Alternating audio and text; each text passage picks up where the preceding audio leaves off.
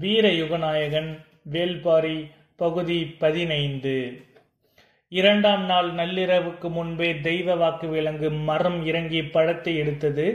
முன்புறம் நடப்பது போலவே பின்புறமும் நடப்பது இந்த விலங்கின் இயல்பு. பழம் எடுத்ததும் சில நேரம் திரும்பி நடந்து மரக்கிளையின் மீது ஏறும். சில நேரம் யாரும் தன்னை நெருங்கி விடுவார்களோ என்ற பயத்தால் முன்பக்கம் பார்த்தபடியே கால்களை பின்னால் நகர்த்தி போகும்.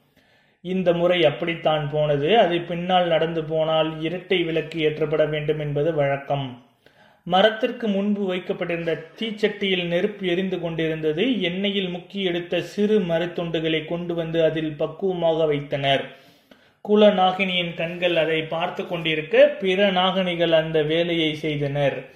விளக்கின் தீயில் கன அளவு அதிகமாகி தழல் இரு கூறுகளாக பிரிந்து எரிந்தது. தீயின் கன அளவு எவ்வளவு இருக்க வேண்டும் என்பதை தழல் எத்தனை கூறுகளாக பிரிய வேண்டும் என்பதையும் அவர்கள் முடிவு செய்தனர். நீர் பாய்ச்சுவதைப் போல தீயையும் கட்டுப்படுத்தி பாய்ச்ச அவர்கள் சுற்றியிருந்தனர் குலநாகினி பார்த்து கொண்டிருக்க எழும் நெருப்பில் தழல் பல கூறுகளாக பிரிந்து இரு கூறாக நிலை கொண்டது. நேற்றை போல தெய்வ வாக்கு விலங்கு பரம் எடுத்து எடுத்தும் பாணர் கூட்டம் உள்ளிருங்கும் என எதிர்பார்த்திருந்த கபிலருக்கு சற்று ஏமாற்றமாகவே இருந்தது. கூத்து தொடங்க நேரமாகும். வாருங்கள் நாம் இந்த மரத்தை சுற்றுப்பாற்று விட்டு வருவோம் என சொல்லி கபிலரை அழைத்து கொண்டு பாரி நடந்தான். கொற்றவை நிலை நிலை கொண்டிருக்க மரக்கூட்டம் பெரும் அடர்த்தி கொண்டது. மனிதனால் உள்நுழைய முடியாத அளவுக்கு பின்னி கிடைப்பது. பாரியோடு கபிலர் அந்த மரத்தை சுற்றி நடந்து கொண்டிருந்தார். அடர்ந்த காட்டில் பந்த வெளிச்சத்தில் ஆங்காங்கே தனித்தனியான வீடுகள் இருப்பது தெரிந்தது. அடர்வனத்தில் தனி வீடுகள் ஏன் இருக்கின்றன என கேட்டார் கபிலர். இது ஒரு மர விலங்கு. காலகாலமாக ஒரு மரத்தில் மட்டுமே இந்த விலங்கு வாழ வாழ்கிறது. வேறு மரத்தில் எங்கும் ஏறாது. எனவே இந்த இடம் தவிர வேறு எங்கேயும் இந்த பிராணியை நீங்கள் பார்க்க முடியாது. இந்த விலங்கு வேட்டை விலங்குகளுக்கு மிடிந்த பிடித்த உணவு. இந்த மரப்புதருக்குள் நுழைந்து இதை எப்படியாவது தின்றவிட வேண்டும் என அவை முயல்கின்றன. அதனால்தான் இதை பாதுகாக்க காவற்கொடிகள் இங்கு இருக்கின்றன. பேசி கொண்டிருக்கும் போது துடிப்பறையின் ஓசை கேட்டது பாருங்கள் என சொல்லி வேகமாக முன் நடந்தான் பாரி. செம்பாதேவியின் கதை இது. எனவே ஆடுகளம் முழுவதும் நிறைந்த ஓர் அழகிய கோலம் போட்டிருந்தது.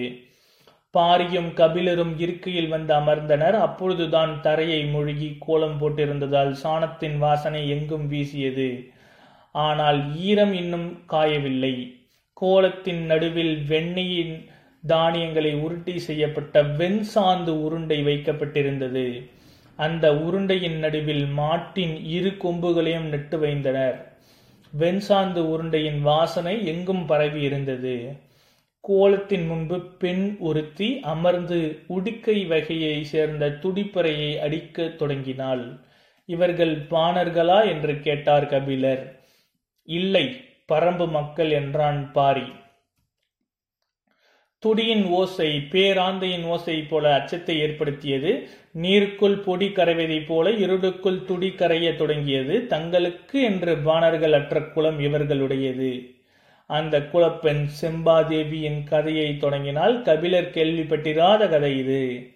ஆதி காலத்தில் மலை மக்கள் இரு பிரிவினர் ஒரு பிரிவினர் கால்நடைகளை வழக்க பகிய போது மேய்ச்சல் நிலங்களை நோக்கி தந்தாரைக்கு இறங்கினர். குறிஞ்சி நிலத்தை விட்டு இறங்கிய ஐந்து குடும்பங்கள் செம்மலையின் அடிவாரத்தில் குடில் அமைத்தனர் கால்நடைகளை மேய்த்து பல்கி பெருகினர். ஐந்து வகை குடும்பங்களில் குலவழி தழைத்தது அந்த குலவழியின் வகையை அடிப்படையாக கொண்டு அடையாளங்கள் உருவாக்க வேண்டிய தேவை வந்தது. குலத்திற்கு ஒரு வகை என ஐவகை சூட்டுக்காயங்களை ஆண்கள் தம் வலது தோளில் உருவாக்கி கொண்டனர். பெண்கள் அதே போல சூட்டுக்காயத்தை உருவாக்கினால் திருமணத்துக்கு பின்னர் அவளது குடும்ப அடையாளமாக மாறும். எனவே சூட்டுக்காயம் சரிப்பட்டு வராது வேறு வழிகளை சிந்தித்தனர். பெண்கள் அதற்கு ஒரு முடிவும் கண்டனர். தங்களின் தலைமுடியை குலத்திற்கு ஒரு வகை என ஐந்து வகைகளாக பின்னிக் கொள்வது என முடிவெடுத்தனர். ஐவகை கொண்டைகளை உருவாக்கினர். அந்த காலத்தில் எல்லா நாட்டு பெண்களுக்கும் தலைமுடியை சுருட்டி கொண்டை போடும் பழக்கம் மட்டும்தான் இருந்தது. ஆனால் உச்சந்தலையில் வகுடி எடுத்து இரு பக்கமும் முடி சரிய இரு கொண்டைகள் அதே போல மூன்று நான்கு ஐந்து என ஐந்து விதமான கொண்டைகளை இவர்கள் முடித்தனர். ஐந்து விதங்களில் சடைகளை பின்னினர். அதில் மேய்ச்சலுக்கு செல்லும் வெவ்வேறு நிலத்தில் பூக்கள் சூடப்பட்டு இவர்களை பார்க்கும் ஆணும் பெண்ணும் சொக்கி போனார்கள். அழகை பேணும் அதிசய கூட்டம் என இவர்களை பற்றி திசையெங்கும் பேச்சு பரவியது. மேய்ச்சலில் போது கால்நடைகளில் கோமியம் வெவ்வேறு வகையில் வளைந்து வளைந்து வடிவம் கொள்வதை காலம் பூராவும் பார்த்து கொண்டிருந்தவர்கள் இந்த பெண்கள். அந்த நீர்க்கோலமானது எப்போதும் ஒரு காட்சி இன்பத்தை ஏற்படுத்தக்கூடியது. ஆனால் கனப்பொழுதில் அந்த காட்சி மறைந்துவிடும். புன்னகை காற்றில் மறைவதைப் போல மண்ணில் மறையும் மஞ்சள் வண்ண நீர் அது. தனது குடிலின் வாசலில் அதே போன்ற ஒரு கோலத்தை வரைந்தால் என்ன என எண்ணினர். இடித்த குரணையின் துளியை சிறுக சிறுக தூவியபடி அவர்களின் விரல்கள் வலமும் இடமும் வளைய ஆரம்பித்தன. ஐந்து விதமான தலைமுடியை பின்னியும் கொண்டை போடும் பழக்கமும் விரல்கள் வளைந்து நெளியும் கோலம் எளிதில் வசப்பட்டது. மாடு பெய்த நீரின் எல்லா வளைவுகளையும் தனது ஒற்றை கோலுக்குள் கொண்டு வர அவர்கள் அதிக காலம் ஆகவில்லை. செம்மலை அடிவாரத்தில் உள்ள பெண்கள் விதம் விதமாக கொண்டை போட்டு தரையெங்கும் கோலம் போடும் அழகு அரசிகள் எல்லாராலும் பேசப்பட்டு காட்டு வழியிலும் உமணர்கள் காது வழியிலும் இந்த செய்தி எல்லா பகுதிகளுக்கும் பரவியது. இவர்கள் இருக்கும் பகுதிக்கு கோல நாடு என பு- பெயர் உருவாயிற்று. புதிய நாகரிகத்தின் அடையாளமாக செம்மலை மாறியது. இதில் வெளி உலகுக்கு தெரியாத இன்னொன்றும் இருந்தது. ஐந்து குடும்பங்களுக்கும் தங்களது மாடுகளை மேய்ச்சலுக்கு அழைத்து போய்விட்டு வந்து ஐந்து தனி பட்டியல்தான் அடைக்க வேண்டும். அப்படியென்றால் அவற்றுக்கு தனித்தனி அடையாளம் தேவை. மாடுகளுக்கு பிற இடங்களுக்கு சூட்டுக்குறி காது அறுத்த குறி எல்லாம் போட கோ- போடப்பட்டிருப்பதை கேள்விப்பட்டனர். கால்நடைகளே தங்களின் தெய்வம் எனவே அவற்றை துன்புறுத்தாத வழியில் அடையாளமிட விரும்பினர். மூத்த கேள்வி ஒருத்தி இந்த செம்மலையின் இத்தனை வகையான வண்ணக்கற்கள் கிடைக்கின்றன அவற்றை எடுத்து ஒரே குடும்பம் ஒரு வண்ணம் என முடிவு செய்யுங்கள். அந்த வண்ணக்கல்லை அந்த குடும்பத்தின் மாடுகளுக்கு நெற்றி பட்டமாக சுட்டுங்கள் என்றாள். அதிலிருந்து ஐந்து வகையான வண்ணக்கற்களை கொம்புகளுக்கு இடையில் கயிற்றில் முடிந்து நெற்றி பட்டத்தை உருவாக்கினர். மாடுகள் எந்த நிலையிலும் துன்புறுத்தக்கூடாது என்பதே இவர்களின் எண்ணமாக இருந்தது. கிடை மாடுகளுக்கு மேல் சிறு பூச்சிகள் உண்ணிகளும் நிறைந்து கிடந்தன. அவற்றை கொத்தி தின்ன எந்த நேரமும் பறவைகள் அவற்றின் மீது அமர்ந்திருந்தன.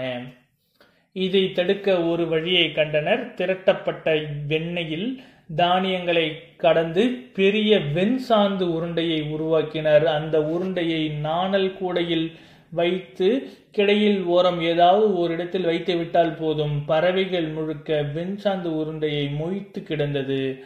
மாடுகளின் பக்கம் போகவே போகாது.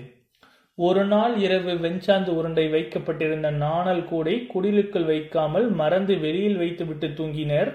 நாணல் கூடையில் இரண்டு இடுக்குகளில் ஒட்டியிருப்பதை இரவு முழுவதும் பறவைகள் கொத்தி தின்றுள்ளன. காலையில் எழுந்து பார்த்தபோது நாணல் கூடை நார் நாராக உதிர்ந்து கிடந்தது. வெண்சாந்த உருண்டையின் சுவை பறவைகளை வெறிக்கொள்ள செய்துள்ளது. நாடோடி நாகரிகம் எல்லா உயிர்களையும் தனதாக்கி நேசித்தது.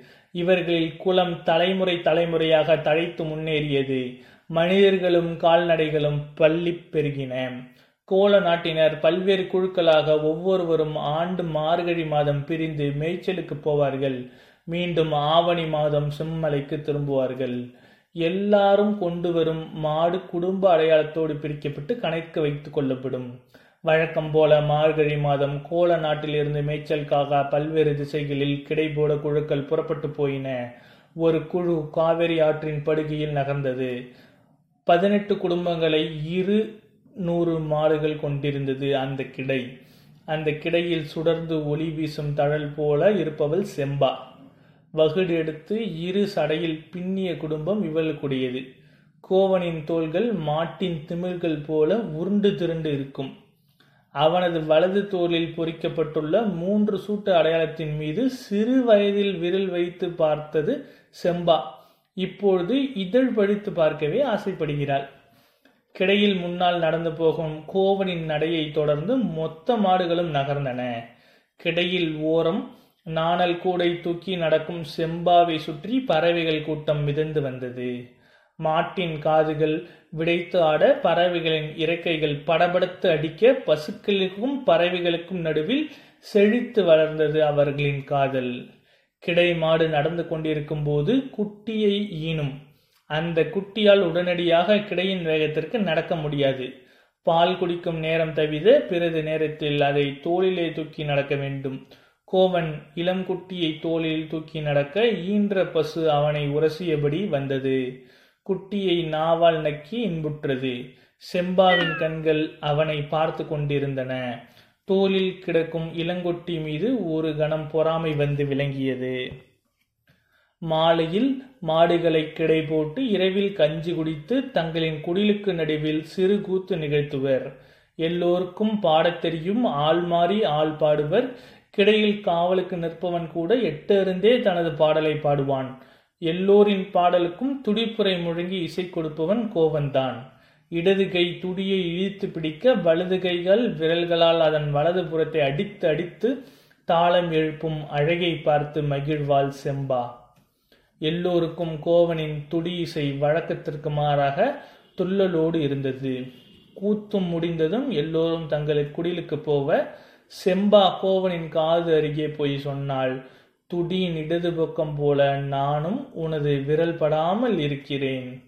கோவன் கலங்கி போனான். அன்று இதழ் இரவு முழுவதும் துடியின் இடதுபுறம் பற்றியே நினைத்திருந்தான். கிடை காவல்காரன் பார்வைக்கு தப்பி குடில் தாண்ட முடியாது. வேறு வழியின்றி கோவன் ஒடுங்கி படுத்தான். மறுபக்கத்தில் இருக்கும் ஊருக்கு வெண்ணெய் விற்க போனால் செம்பா. வெண்ணெய் விற்று தானியம் பெற்று வருவது பெண்களின் வேலை. உழவு செழிப்பாக நடந்து கொண்டிருந்த ஊர் அது. இரு தெருக்களை தாங்கும் முன்பே அவள் கொண்டு வந்த வெண்ணெய் விற்று தீர்ந்தது. தானியங்களை பெற்று வர மர அடிவாரத்தில் காற்றிருந்தாள். எதிர்பக்க விற்ப போன அவள் தோழி இன்னும் வரவில்லை. இங்கும் அங்குமாக பார்த்து கொண்டிருந்தால் சற்று தொலைவில் நின்றிருந்த இளைஞன் ஒருவன் தன்னையே பார்த்து கொண்டிருந்ததை அவள் கவனித்தாள். தோழியை கண்கள் தேடிக்கொண்டிருக்க தன்னை கடந்து போகும் பெரியவரிடம் இந்த ஊர் என்ன பெயர்? என்று கேட்டாள். உறையூர் என்றார் அவர். பார்த்து கொண்டிருந்தவனை கடந்து வந்து தோழி வந்தால் இருவரும் கிடை நோக்கி தானியங்களை தூக்கி கொண்டு நடந்தனர். தானிய முடியை மறுத்தோளோடு மாற்றியபடி தோழி சொன்னால் உன்னை பார்த்து கொண்டிருந்தவன் இந்த ஊர் குலத்தலைவனின் மகனாம். ஊருக்கு நுழைந்தலிலிருந்து உன் பின்னால் தான் வந்து கொண்டிருக்கிறானாம். கிள்ளி என்பது அவனை அழைத்தார்கள். புதுவிதமாக பெயராக இருக்கிறதே. எதிரிகளின் தலையை கிள்ளி எடுத்ததால் இந்த பெயர் உருவாயிற்று என்று ஒரு மூதாட்டி சொன்னாள். ஆனால் உன்னை பார்த்து கொண்டிருந்த அவனது கண்கள் அதே வேலையை தான் பார்த்து செய்தன. அவள் சொல்வதை பொருட்படுத்தாமல் செம்பா மகிழ்வோடு சொன்னால் இன்று சிறு சோளம் கிடைத்திருக்கிறது. காரமாட்டு பாலில் இருந்து கடையப்பட்ட இள வெண்ணெயை பிசைந்து சாப்பிட்டால் அப்படி ஒரு சுவை இருக்கும். நினைக்கும் போதே நான் ஊறுகிறது என்றாள். இரவு கஞ்சி குடித்த பிறகு கூத்து முடிந்ததும் எல்லோரும் கலைந்தனர். அன்று கிடைக்காவல் முறையில் கோவனும் உண்டு. செம்பா அவனுக்காக சமைத்த கஞ்சியை சிறு கலையத்தில் ஏந்தி குடிலுக்கு பின் காத்திருந்தால் இருள் நன்றாக அடங்கிய பிறகு குடிலுக்கு பின்புறமாக மறைவாக வந்து சேர்ந்தான் கோவன் அந்த இடமே சுவையால் மனத்து கிடக்க பூத்து நின்றாள் செம்பா. பிசைந்த உணவை அவன் அவள் வாய் அருகே கை கொண்டு சென்றபோது நாவால் விரல் தொட்டு வாங்கினாள். அந்த சிறு தொடுதல் மொத்த உடலையும் குலுக்கியது. காதலின் கூர்மிகு ஆயுதம் நீர் சுரக்கும் நுனி நாக்கு சற்றும் எதிர்பாராமல் கோவன் அதை பயன்படுத்திய போது செம்பா நடுங்கி போனாள். உணவு அருந்தியபடி துடியின் இடதுபுறம் மீது அவனது விரல்கள் படரத் தொடங்கின. அவள் உள் நடுங்கி குலுங்கினாள். அவள் கண் சுரங்கி மீண்டபோது கடைசி குடிலுக்கு பின்னால் குதிரையில் ஒருவன் போவது தெரிந்தது. கிடையில் கிடந்த நாய்கள் சுதாரித்து அந்த திசை நோக்கி பாயத் தொடங்கின. ஆனால் குதிரை படுவேகத்தில் மறைந்தது. நாயின் குறைப்பொலியில் அனைவரும் எழுந்துவிட்டனர். வேல் கம்பை தூக்கியபடி முன்னால் ஓடி நின்றான் கோவன். அவிழ்ந்த நூல்களை கட்டியபடி குடிலுக்குள் நுழைந்த செம்பாவிடம் எதிர்ப்பட்ட தோடி சொன்னால் வந்தது அவன்தான். சொல்லியபோது செம்பாவில் கட்டு கழன்று இருந்ததை அதிர்ச்சியோடு பார்த்தால் தோழி. செம்பா தலையை மறுத்தும்பட்டி ஆட்டி சற்று விற்கப்பட்டு சொன்னால் கோவன். தோழி திரும்ப பார்த்தாள். கோவன் வேல்கம்போடு முன்னிலையில் நின்று கொண்டிருந்தான். காதல் கல நேரத்தில் எல்லோரும் கண்கட்டி விளையாடிக் கொண்டிருந்தது. நாய்கள் திருடனோடு ஓடுபவனை குறைத்தன. தோழி கோவனுக்கு அருகில் போய் காதோடு சொன்னால் இனி நீ கிடைக்காவல் நிற்கும் நாளெல்லாம் நான் இடைக்காவலுக்கு நிற்பேன். மறுநாள் மாலையில் கிடைக்கு இடதுபுறம் இருந்த பெரும் மேட்டில் தந்தையோடு வந்து நின்றான். கிள்ளி சற்று தொலைவில் மாட்டுக்கிடையும் குடில்களும் இருந்தன. தந்தையின் கண்கள் மாடுகளை எண்ணின. இருநூறுக்கு குறைவாக தான் இருக்கிறது. இதை விட பெருஞ்செல்வம் இருக்கும் இடத்தில் பெண் எடுப்போம் என்றார். அவனோ அவர் சொல்வதை ஏற்கவில்லை. அவள் பேரழகு. அதற்கு இணையான செல்வம் இணை எதுவும் இல்லை. அவரோ மறுத்து பேசி அவனது மனதை மாற்ற முயன்று கொண்டிருந்தார். நடக்கவில்லை. சரி நமது மாளிகைக்கு போய் பேசிக்கொள்ளலாம் என முடிவெடுத்து குதை குதிரையின் மீது ஏறப்போகும்போது சொன்னான் இன்னும் சிறிது நேரத்தில் குடிலுக்கு நடுவில் பந்தம் ஏற்றி கூற்று நிகழ்த்துவார்கள். அப்போது அவள் குடிலுக்குள் இருந்து வெளியே வருவாள். அவளை நீங்கள் பாருங்கள் நான் சொல்வதை ஏற்பீர்கள் என்றாள். இருள் கூடியது பந்தல்கள் ஏற்றப்பட்டன. எல்லோரும் வந்து கோலத்தை சுற்றி அமர்ந்தனர். கோவன் வழக்கம் போல துடியோடு வந்து உட்கார்ந்தான்.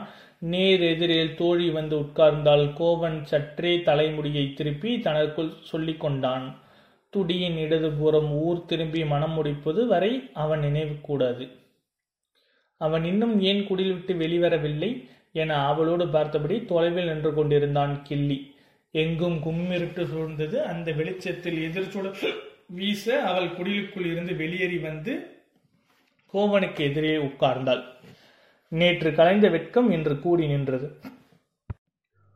கோவனால் அவளை நேர்கொண்டு பார்க்க முடியவில்லை. அவனது விரல்களில் துடியில் மீது படவே அஞ்சின. தாளம் கூடவில்லை. ஓசையும் அவனைப் போலவே பம்மியது. கிடையின் பெரியாம்பலை சொன்னார் டேய் நேத்து கஞ்சி குடிச்சவன் மாதிரி அடிச்சுக்கிட்டு இருக்க. சத்தமே கேட்கல இழுத்து அடிடா. தோழி சொன்னால் பெருசு நேத்தி அவன் கஞ்சி குடிக்கலை. அதுதான் விரல் செத்து போய் கிடக்கு. செம்பா அதிர்ச்சியோடு தோழியை பார்த்தபோது அவளோ சற்றே ஆணவ சிரிப்போடு கோவனை பார்த்தாள். தொலைவில் இருந்தபடி அவள் பேரழகில் மயங்கி வாய் பிளந்து நின்ற கிள்ளி தந்தையிடம் காற்ற அவரை நோக்கி திரும்பினான். அவரோ ஒளியற்ற இருளில் திசையை நோக்கி வாய் பிளந்து பார்த்தபடி அதிர்ச்சியில் உட் உறைந்து நின்றார். பரம்பின் குரல் ஒலிக்கும். அடுத்த அத்தியாயத்தில் சந்திப்போம். உங்கள் டாக்டர் விஎஸ்ஆருடன்